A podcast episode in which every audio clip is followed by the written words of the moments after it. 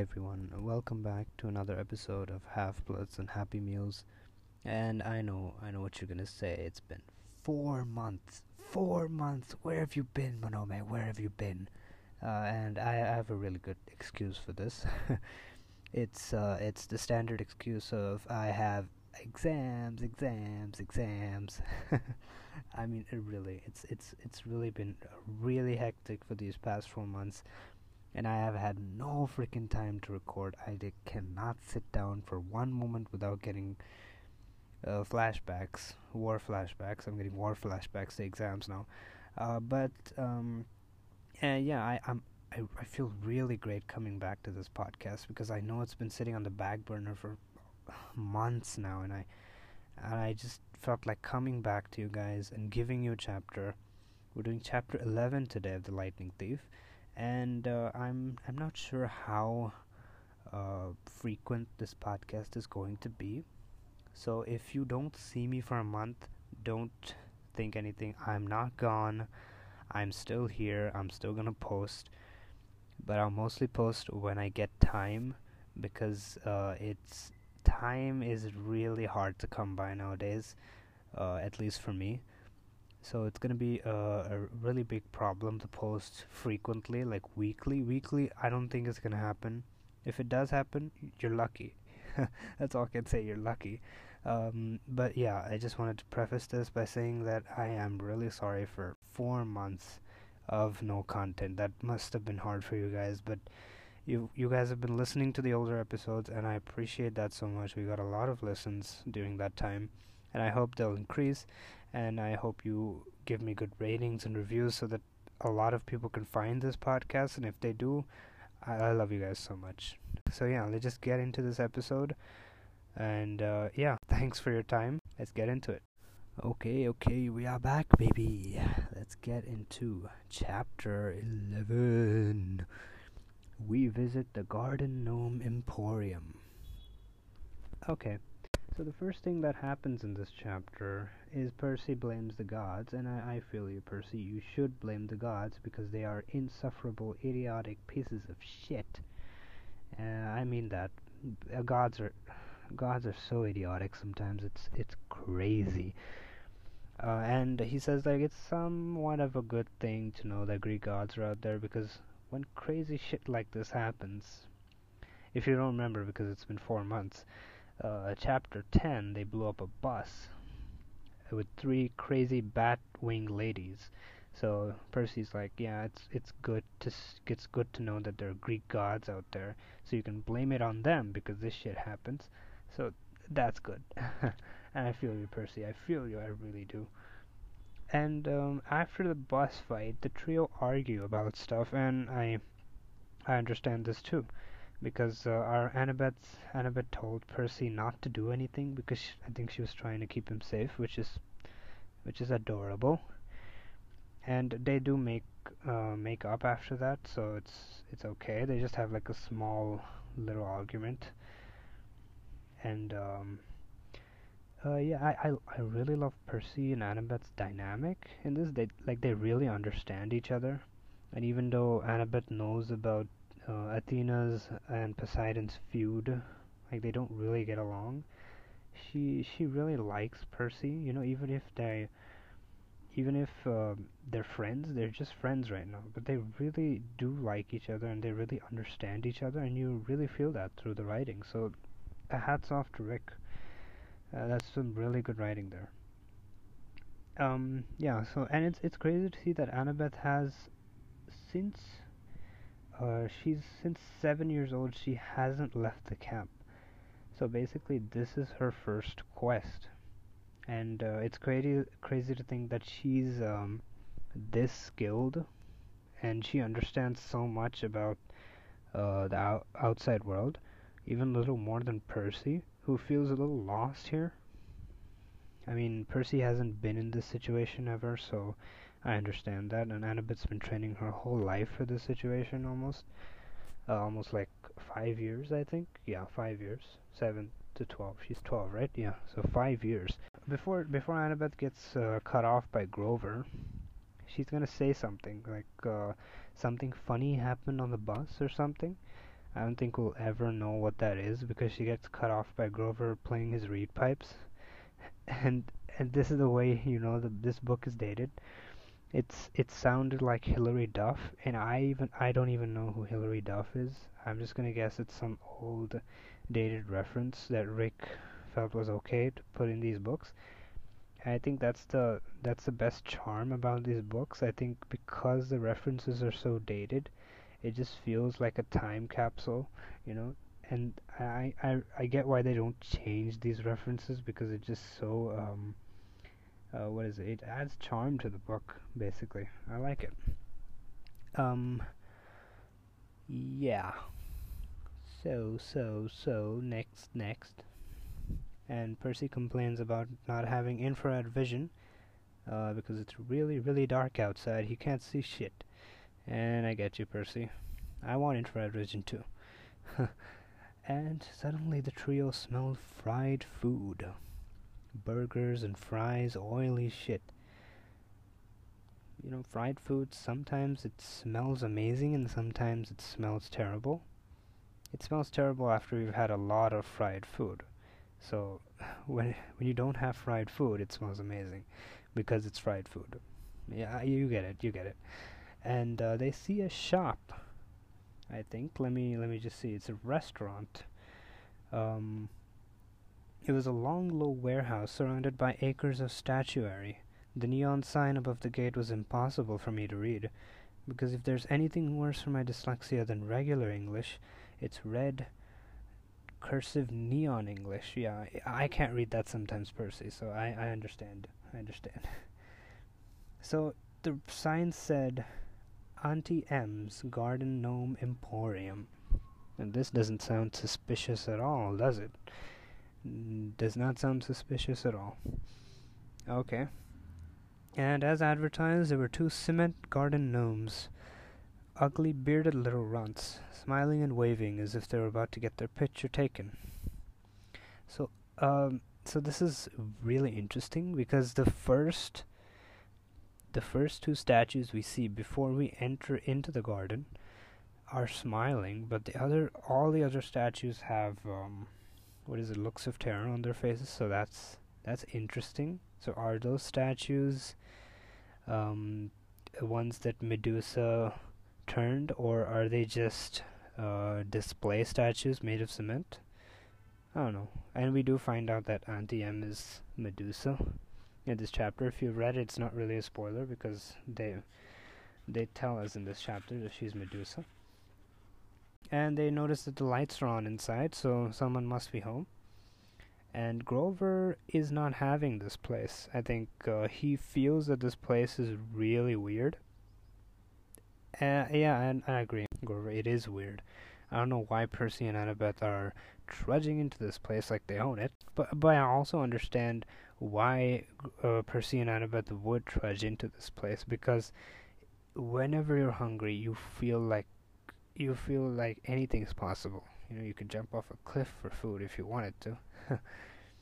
um, and enchiladas and aluminum cans are basically veg- vegetarian food so that's great i i, I want to go to the nearest store right now and search aluminum cans in the vegetable section if they don't have them i'm to tell them to stock them up because grover needs aluminum cans that's for sure and then yeah they notice the statues and then we get when they get to the door they see uh, a tall middle eastern woman and um, uh, I didn't really like how that was described, you know.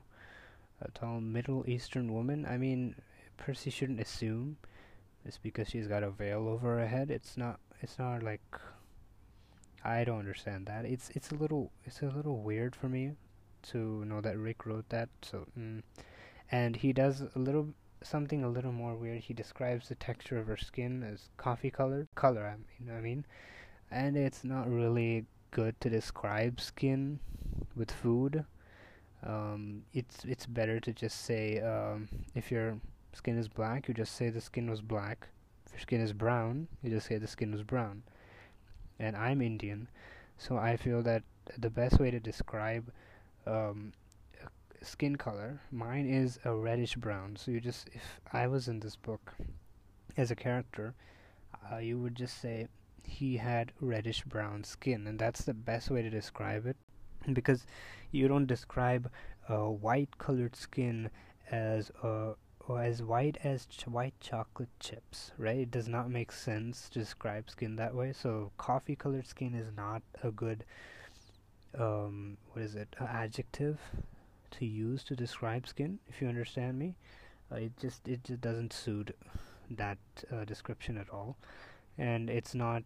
Uh, it's just not a good description of skin. You just describe it by its color. Okay, enough of me ranting about that. That was just something I noticed, so just wanted to point it out. Uh, this woman offered them inside, and she asked, like, "Oh my God, what are you guys doing out here all alone?" And the first thing Percy comes up with is that they're orphans, and they got separated from their ringmaster. They're part of a circus, and the ringmaster told them to wait at a gas station, but it must have been a different gas station, so they're lost. And Percy, you are such a dum dum. You could have just said you got separated from your parents and you can't find the gas station. Boom. Done. What the hell's the matter with him, bro? Ringmaster? A circus? Where do you come up with this shit? And Annabeth says your head is full of kelp. I agree, Annabeth. His head is full of that seaweed kelp. That's why. That's why he's seaweed brain. That is why he's seaweed brain.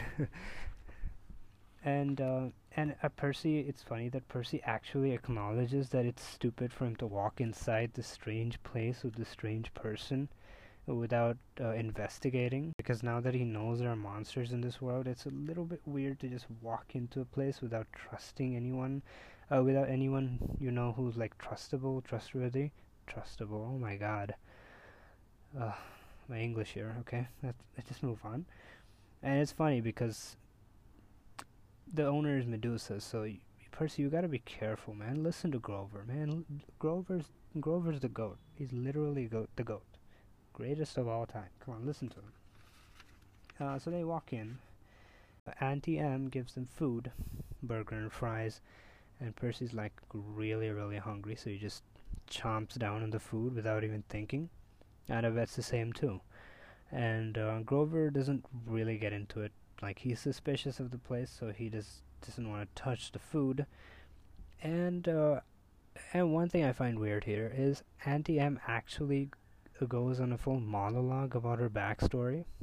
So we know he, she's Medusa because we read the chapter. But Percy and Annabeth don't know she's Medusa yet, so I don't understand why she would go on this whole monologue about her having two sisters and she's um she was cursed by this uh, gray-eyed person who looks like Annabeth and uh, she got she got caught and she was cursed by this person is she just giving herself away? So I don't I don't really understand why she would do that. I mean, she would want the tactical advantage to take these guys down, right? That's what she wants to do. She wants to turn them into statues, right?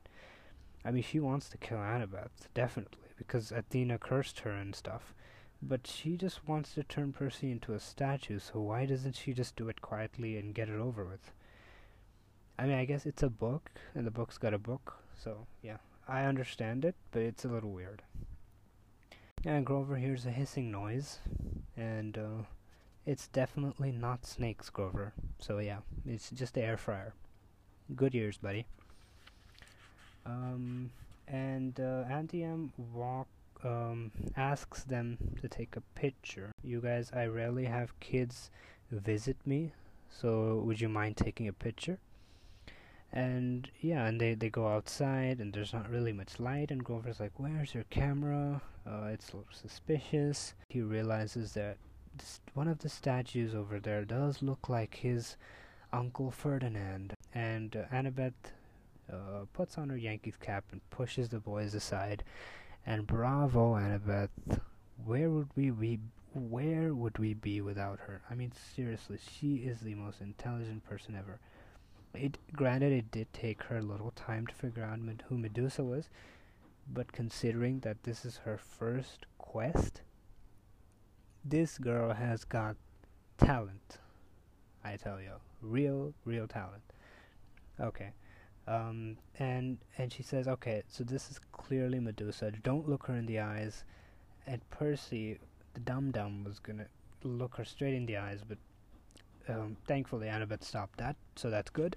And we see that uh, Auntie M, or Medusa, as she's more well known, actually just wants to kill Annabeth and uh, preserve Percy as a statue because uh, the myth, the myth uh, that Medusa had an affair with Poseidon, so she actually likes Poseidon.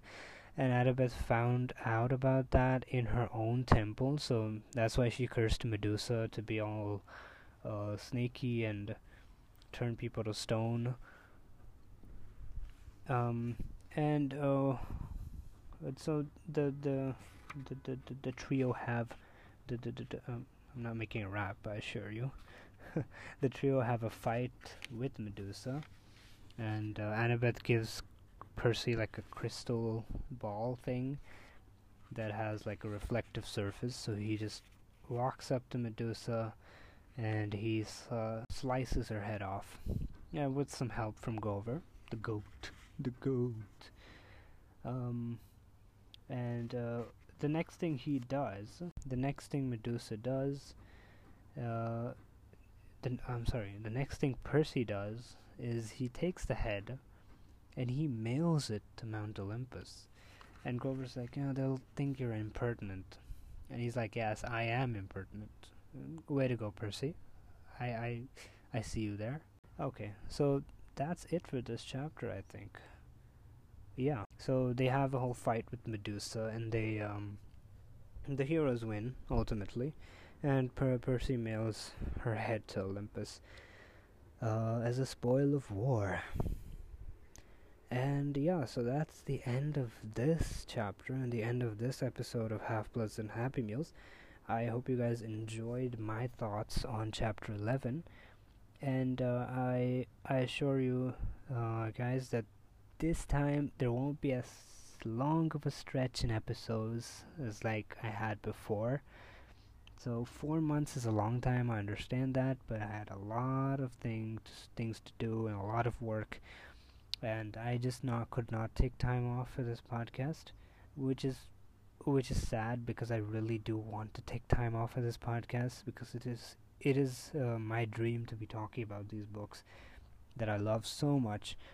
Um, yeah, so uh, there won't be as big of big stretches as four months, maybe a month maybe two weeks um, in max.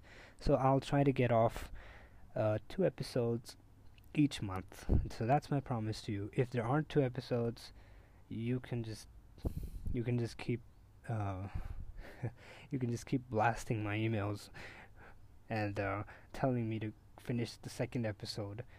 So I'm gonna finish the second episode quickly, and I'm gonna upload it too. I'll give a little bit of time, like a week in between episodes. Um, and yeah, uh, well, what else? Yeah, I want to plug some stuff. I want to plug some stuff. Yeah. Okay, so um, I have an Instagram page dedicated to PJO. So if you haven't checked that out, uh, it's at uh, the Damn PJO fan page. I'll I'll put the link in the uh, uh, in the show notes, and I have a Twitter account if you want to follow my Twitter, it's public, so you can follow it. It's at um, seaweedbrain21 at Ravaj. I'll link that below too, so you can follow that. Uh, and uh, yeah, if you follow the show on iTunes, rate and review the episodes, and I'll see you guys in the next one. Peace.